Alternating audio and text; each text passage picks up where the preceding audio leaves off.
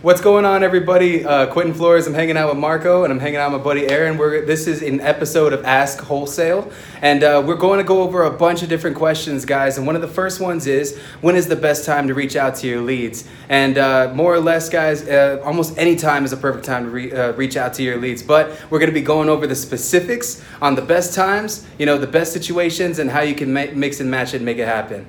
And we're also going to be going over what do you do when you get a property? How do you let your buyers know? How do you basically market it?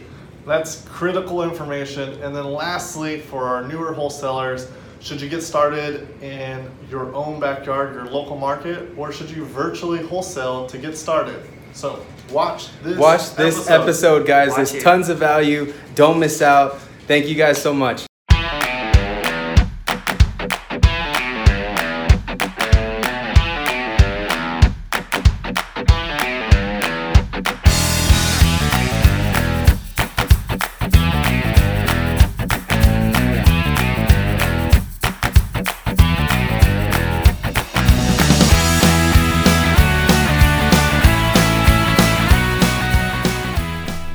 So we are at the uh, 14th episode 14. of Ask Dang. Wholesale, and this one is uh, put a star next to it because we have an awesome special guest with us, Mr. Quentin Flores. What's going on, everybody? Q Home Yeah. Solutions in the house. He's like a he's like a real estate ninja. He can do a little bit of everything, and he's uh, he's someone that is really helpful as well. So you want to make sure when he tells you how to reach out to him to reach out to him. So tell us a little bit about yourself. What's going on, everybody? My name is Quentin Flores. I'm originally born in Cleveland. I came down over here when I was about 12, and I've been investing in real estate for about five years. Uh, I love real estate investing. Prior to doing that, I wasn't living such a good life. I was selling dope and was trying to get by. I could barely make enough money to feed myself and my lady. With a kid on the way and a mounting bunch of pressure, I was able to completely change my life around through real estate. I mean, I completely changed it. So, I mean, real estate has got to be the most beautiful thing to ever happen to me, and I love it, man. I preach it, and I'll talk about it all all day, every day.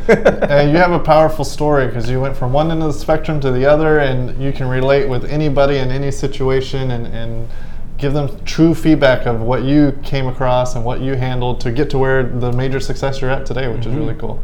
And then, if you haven't seen some of our past episodes, this is Aaron Perez. Uh, our I think they already know me. Oh yeah, probably. he is a celebrity.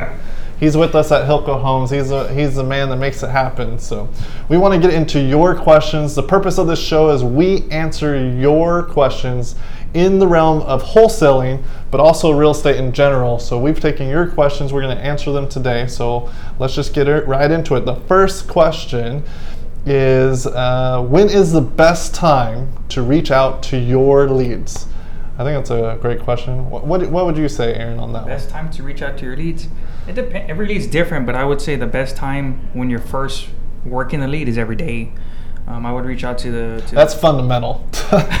you need to make sure you're reaching out every day for Eh, sure. Well, when, when it's a brand new lead, Yeah, you, yeah. you, you want to reach. For me, I would want to reach out to them every day. Once you kind of get more of the story of what's going on, what's really going on. Maybe they're going through an eviction or whatever the process is, to where you don't necessarily have to reach out every day, but you do want to set up a date, a future date, to where you do. Okay, you do want me to reach out to you tomorrow. When will be a good time to reach out? And then you get that date from them. But typically every day when it's a brand new lead. But after that, you can maybe reach out twice a week, once a week, kind of Yeah. go from there. For me, I like to separate it out in time zones. So for me, whenever I'm following up a lead, it's either going to be anytime between 7 a.m. and 10 a.m. and anytime between 11:30 and 2:30 for the lunch hour. Because in the morning, you're just checking your phone. Everybody has their phones in the morning. I don't care who you are. It's 2018. so I'm always looking at memes and I'm looking at different things that are going to catch my attention. And I'm looking at the text message I might have missed or the calls that I might have missed. So I think that the first call in the morning is the, probably the best because you're going to catch them right when they wake up. If not, then you can wait toward the afternoon, lunchtime. Everybody has a lunch hour between 11:30 and 1:30. So that's where I stick that time frame in. Any other call that I make on that time frame is after 6 p.m. p.m.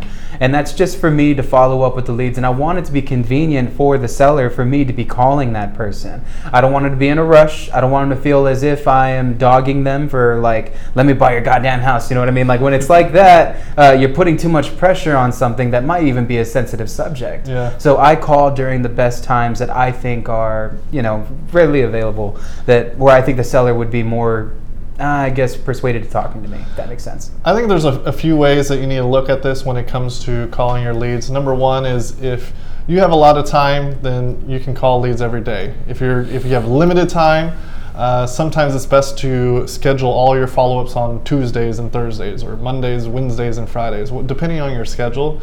Um, you need to have a CRM system of some sort. That's a management system for your leads, so that you can indicate what day, specific day, you need to follow up with the person, whether it's next Monday, whether it's two weeks from now, whether it's six months from now. Mm-hmm. That needs to be logged in your CRM. So when you check your CRM every day, you know who you need to be calling.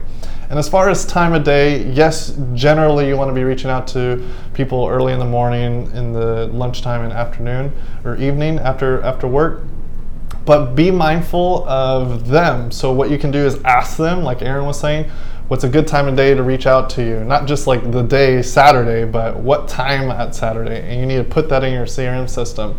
The other thing is paying attention to when they respond to you. So if they respond to you at one o'clock every time, right around there between one and two, that's probably the best time to reach out to them. So being mindful of uh, what's going on with them, asking them those specific questions, and then taking good notes is how you can be successful. And one little tidbit I'll give, just bonus, when it doesn't even have to come to leads, if you're trying to get a hold of like somebody that's like really busy or like especially like really successful people other businesses like quentin over here uh, i make them my priority phone call. I, they're like my first phone call of the day. So i might call them right around 8 in the morning or 7.30 or maybe 8.30 right in that really early morning time frame because that's usually when you're going to get them to answer and respond to you because they're busy people and they get in the groove of their workday and they're dealing with building their businesses and stuff like that. So you want to catch them before the workday is demanding on them. So that's just like a tidbit bonus highlight extra I, extra for I got you. one more tidbit. Oh dang! Right here, boom! It just keeps going. So, so what I was gonna say is, yeah. Um, sometimes too, what I'll do is I'll text them first. Hey, uh, Oh, yeah. I need to speak with you today. Can you let me know what time to call you? And sometimes I'll text back. Not only that, sometimes I'll actually call if they don't answer, but then they text me right away. So if they respond with a text, then I would say respond back with a text because obviously they rather text than call, and at least better communicate. I mean, communication even through texting is better than not communicating at all. So. Mhm. Awesome, love it. We just gave like golden nugget after golden nugget right here. Yup. All right, so question number two is when you get a deal, how do you let your buyers know? So that's a good one. Do you want to in my yeah in my personal in, in my business when i get a deal i make sure that i've already analyzed it and i've broken it down and i already know the amount of money that i can tack on versus the amount of money that my buyer is going to pay. It's always important to have your due diligence done before you let your buyers know. I think that you need to have a clear title on it because the last thing that you want is to waste a buyer's time. Let's say i put a house on contract automatically i just want to see how much i can get for it if i can get it sold. If you're going to do it that way that's not necessarily the right way. You need to know from the get-go that your buyer is going to buy it by doing your own due diligence. You got to see it as if it's going to be your money because 60, 70, 100,000 dollars, these are this is a large amount of money. The buyer needs to be protected. So for me, I make sure that all due diligence is done as prior to me sending it to anybody and I make sure that we have clear title before I send it out to my buyer database. that makes you just prepared for any questions that they're going to ask you too, so that whenever they're asking your questions, instead of being like, "Oh, let me get back to you," you're like ready to answer them, and you can start getting to the conversation and saying, "Hey, let's go look at the house" or whatever. hmm But I would say that once those things are set in stone, I have my numbers to the T, I have the rehab bids to back out what I'm pushing, and I also have access to the property via lockbox or appointment, however it's going to be set up. I always make sure that I rush a title commitment using whatever title company I'm doing. Uh, I'm using. I use Patricia Sanchez with Capital Title. She get me a capital. Hey, she'll shout me, out, shout yeah, out. shout out. She'll get me a title commitment in literally two days, and by then I'll know what's going on. If there are things that I need to move around, I address those things prior to lining up a buyer. It's always important that you know your deals, guys. If you know that your buyer is going to buy it, then it's okay for you to assume that you can do certain things. If you know that there's a $10,000 spread in profit, then calculate what you can use out of this 10,000 that you know that you're going to make and put it into what you can do to clear the title, whether that be filing affidavits of heirship, uh, removing judgments and liens via whatever attorney that you use to do that. I used uh, Victor Moss. I recently started using another attorney here in town named Judith Gray, and she does a lot of note creations, but she'll also help you guys remove some debt on you know what whatever deals that you guys got in front of you, and that's one of the most important things because a judgment or lien can make or break a deal. So just throwing So that in there as a bonus. You leverage your team on all your deals. Exactly. awesome. Uh, all right. So what about you, Aaron? Like, how do we do it whenever we're we're putting a deal out there? Well, we typically, I mean, we typically blast it right away. Um, now, depending if it's an area we're not too sure. When you say blast, what do you mean blast? email blast, we put Email together blast. email blast. We have a list of buyers. We actually have a VA that does it for us. We have video walkthrough, pictures, Google Map, comps. We have everything on there that a buyer would need to basically. And same thing. We'll do. We're now we're starting to do We have bids too, to where uh, basically it, it it allows us to not have the buyers question us as far as where did we get this, where did we get that. We have everything on the email. Well, it helps the buyer too Right. make an informed decision. All right, in that, that as well. But we also, depending on the area, depending if it's uh, something we're not really used to in a certain area, we'll you know we'll pre-sell it and say, hey, um, I really don't know this area. I know you do. What are your thoughts on it? And they'll kind of tell me what they need to be at, and then based off of that, I kind of know how to work it. That's awesome. So, uh, some really good components when you're putting your deals out there to your buyers is number one, you know when a contract's about to be coming through. So, when you know that, uh, what I like to do prior to the email blast is the people that I know buy in that either area based on zip code or that price point or the proper exit strategy. You know, maybe it's a rental exit you know, I'm going to be reaching out to those people that I think this is going to pertain to. And I can give them maybe the preliminary numbers, but at the very minimum, say, hey, tomorrow, make sure to check your email. I'm going to be sending you a deal that I think is going to work for you. Or by Friday, I should be having this. Prepping them so that when that email comes through, they already had that mental note to check it rather than just like to keep going on. Because these people, they're buying tons of properties, they're communicating with lots of people, they have a lot of things going on you know, you're just another notification that they get. So if you can uh, uh, generate a way to uh, bring attention to what you're doing, uh, that's always really good. And then after you do the email blast, just the standard, hey, start calling. You should always have a list. Call through your list, text through your list, touch everybody in your network. Um, so you're blasting everybody at once, being very time efficient, and then you're doing individual contacts so that you can touch those people that may have been busy and missed your email. Oh, let me re-forward it to you, or whatever. You can answer people's questions.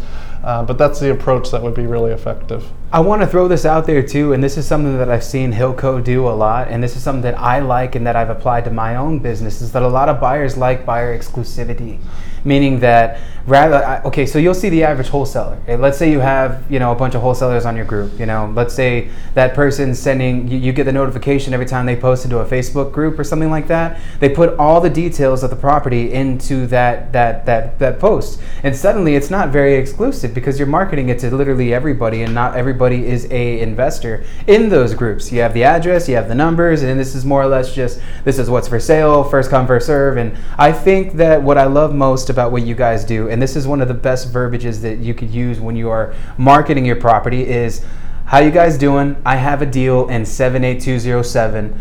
Is anybody interested? It is hot. Contact me. You put You're- some fire emojis in there, maybe some exclamation marks. What I love about that is that if I do buy in 78207, then I'm gonna definitely message Marco. I'm exclusive to that that that that zip code, and I actually love buying property there. So it takes away the whole. This is for everybody. No, this is for the specific person who's buying in this specific area, and we would love to give you the first right of refusal on it. And I think that's one of the things that I've taken from what Hilco's done, and I've applied it to my own. I love that. I just finished telling another guy that I went to go look at a house with right now. I, fin- I just finished telling him the same thing that we really don't market on Facebook, and if we do, it's more like what you just said, like zip code or, or like who buys in the Burbank area or whatever. We really don't. We really don't do. We, don't, we won't put addresses and stuff like that because, like you said, it doesn't make it a hot deal. Well, it mm-hmm. spurs a conversation, and then when you have a conversation, you're building a relationship. And this business is a people business; it's a relationship business. Exactly. Those kind of things. So awesome. Okay, so I love that one. I think we're on a roll. Episode 14, man, is going to go in the books. Go in the books. Definitely, bro. All right, so number three is I am getting started. Should I find a deal in my local market or look for deals in another market first? I uh, think, in my personal opinion, you need to be aware of your own market because where you live is ultimately going to be where you're going to plant your feet in your business. If you're venturing off into foreign territory, it's never right. I mean, if you guys have read the the the what was it, the Book of War, the Art of War, right? I Yeah, mean, yeah. you never venture off into a territory that you don't know about unless you have connections there. You use other people's knowledge of the territory to gain the advantage on the terrain of which you're going to battle to the death on. If that makes any sense at I love your analogy. I love your analogy. Great. Yeah, and I, for me, I think it's super important to be able to conquer where you're at then and there. Know your area because you're already living in it. You got to get an idea of what each side of town has to bring to the table. You know which sides of town to market. You know which sides that you probably should stay away from. You know, I think there's. A, I like to think there's a buyer for every side of San Antonio. Section Eight, East Side, Hood Side. You know, any any area really. It just takes the right buyer for it. However, the only reason that you would know something like that is because you're familiar with your terrain. Venturing off into foreign territory sets yourself up for massive destruction of the enemies, the enemy team, the enemy warrior battalion, whatever. so you guys know what I'm talking about. Yeah, wa- watch out for that 300 coming. coming. Right. I I would completely agree. I mean, especially for somebody that's just getting started, I think they're just so many hurdles and learning lessons and things that you need to figure out to just get through a successful deal.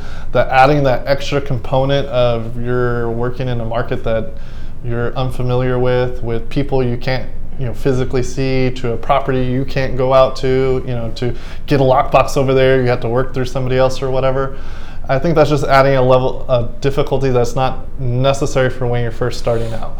Now, can you do it? Yes. Do people do it? Yes. Um, you know, some of the easiest deals are, are deals that are out in other markets, but they're also some of the hardest. So, what I would say starting out is familiarize yourself with an area that's your backyard, know your zip codes, meet the people. Again, this is about relationships. It's easier to go to your local real estate investor association groups, your meetups, and meet the actual buyers that are going to buy your, your, your inventory. I would just say stick with your local, try and be consistent there, master it to an extent, and then explore other markets.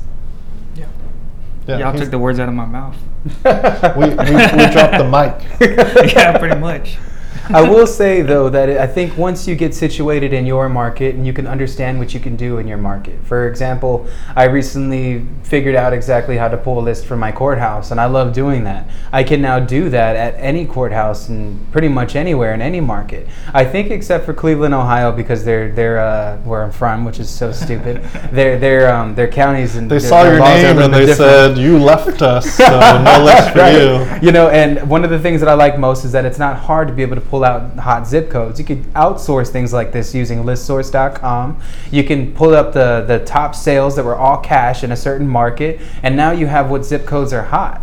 So that's one of the think the most important things. If you're going to venture off somewhere, become familiarized with how to master your system first before you try to implement it anywhere else. Because if it's going to be somewhere where you're not set up, you're going to have to be able to network, and this is the power of networking people with, with people, and network with those that are within that market to be able to stretch your legs out further. Because once you have something set in stone, I, I think it can only grow so big. Because San Antonio is only so huge. Eventually, I would like to have a giant company here that does nothing but 20 to 50 deals, all wholesale deals for multiple investors here every single month. That's what I would like to. When I get to that point, it is then time to expand my marketing knowledge, and that's when I think it's okay to go off to another market. However, for the starting guy, you know, stick with what you're comfortable with, and definitely set, set things up. Or gal, you know, stick with what you're comfortable point at with, me? and set things just up. in general. in general. yes, you.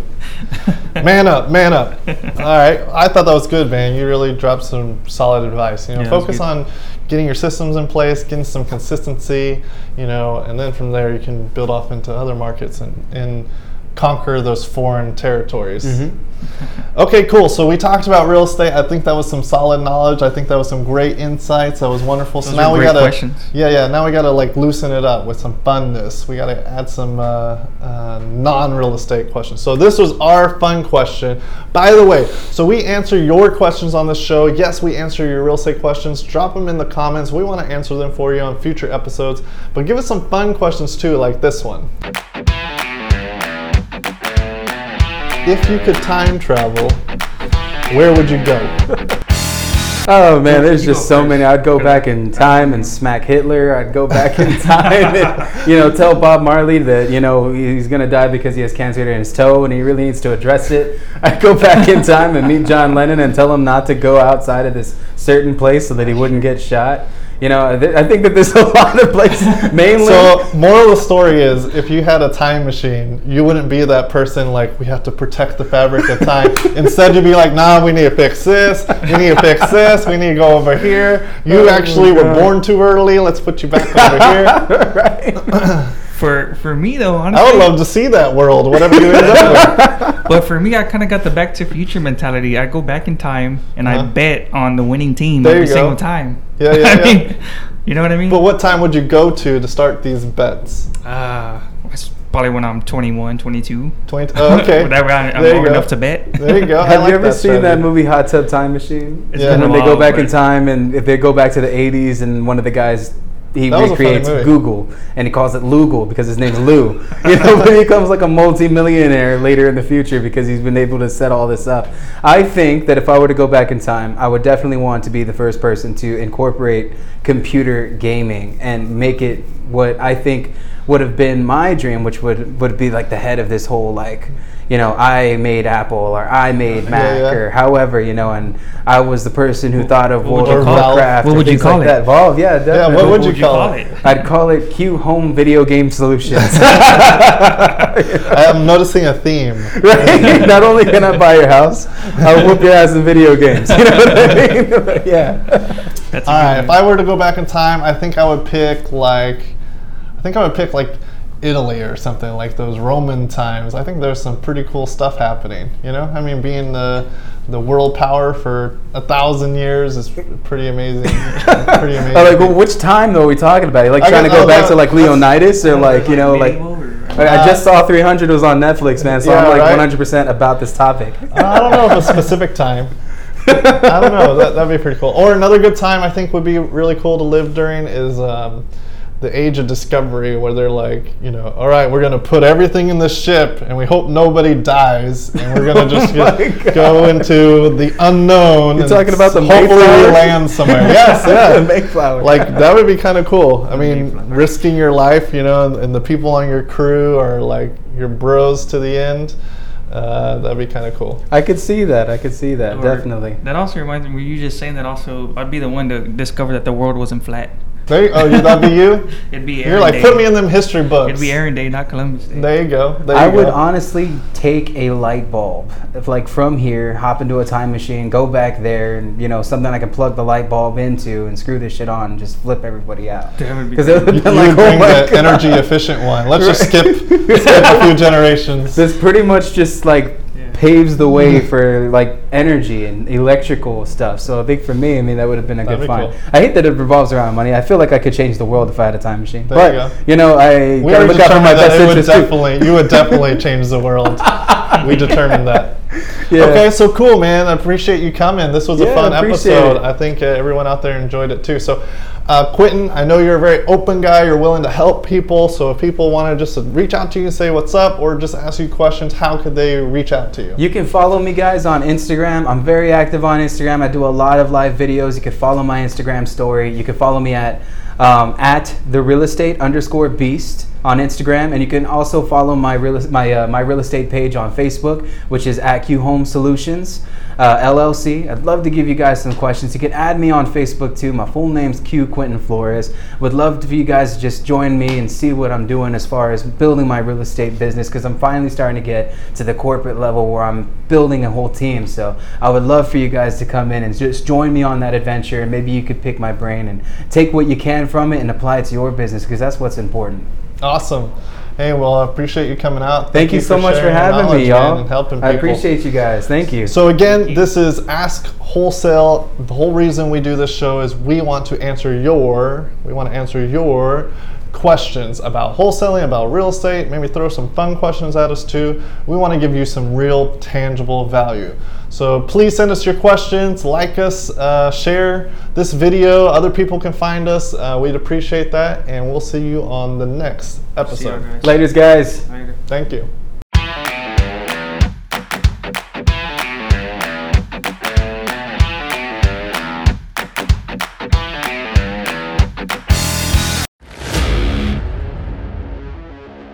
This is going to make the negotiation process a heck of a lot easier, guys. Negotiation is extremely important because it's what's going to separate you from 90% of the real estate community. It's going to put you in the position to win.